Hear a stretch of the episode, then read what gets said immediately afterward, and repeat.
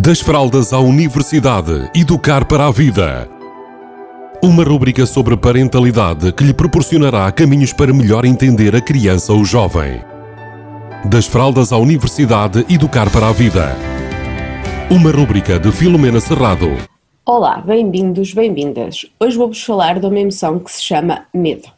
A minha observação e aquilo que vai acontecendo a nível mundial com esta pandemia faz-me acreditar que a maioria de nós elevou o sentimento e a intensidade do medo no nosso dia a dia.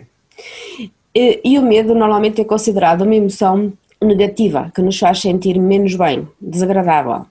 Então, queria-vos falar da parte positiva do medo e da importância de nós gerirmos medo enquanto pais, avós, adultos, que queremos exercer uma educação parental mais consciente. O medo, efetivamente, quando é exagerado ou quando é usado para nos defendermos de coisas que nós não conseguimos controlar, ou seja, o medo eh, muitas vezes acontece dentro de nós através do nosso pensamento. Nós temos pensamentos exagerados de situações desagradáveis, então vamos ter medo.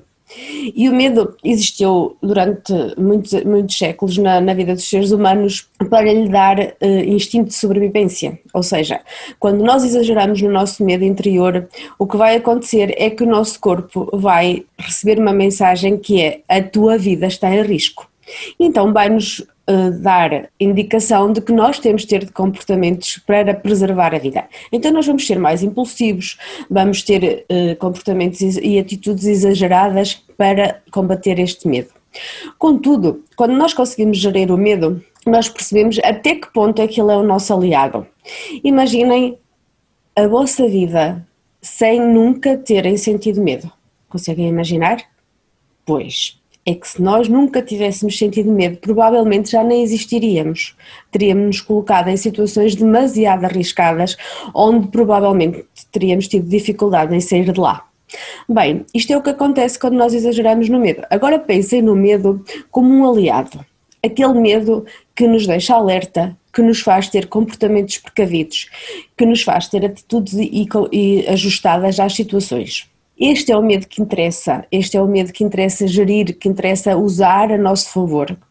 Então, o medo permite-nos provavelmente sermos mais atentos a todas as regras de higiene, ao uso de máscara, ao uso de gel desinfetante, a manter distanciamentos, a termos cuidados que nós podemos controlar e que nós podemos ter, eh, que podem ser nossos e mais ninguém pode fazer por nós.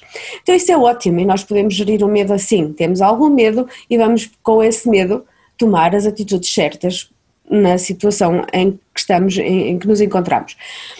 Quando nós usamos o medo exageradamente, nós vamos ter atitudes também elas exageradas. Então o que é que vai acontecer? Nós vamos passar essas atitudes para as crianças. E aqui o que eu quero uh, deixar muito claro é que é normal termos medo, é normal que as nossas crianças tenham medo, é esse medo que as vai fazer ser mais precavidas.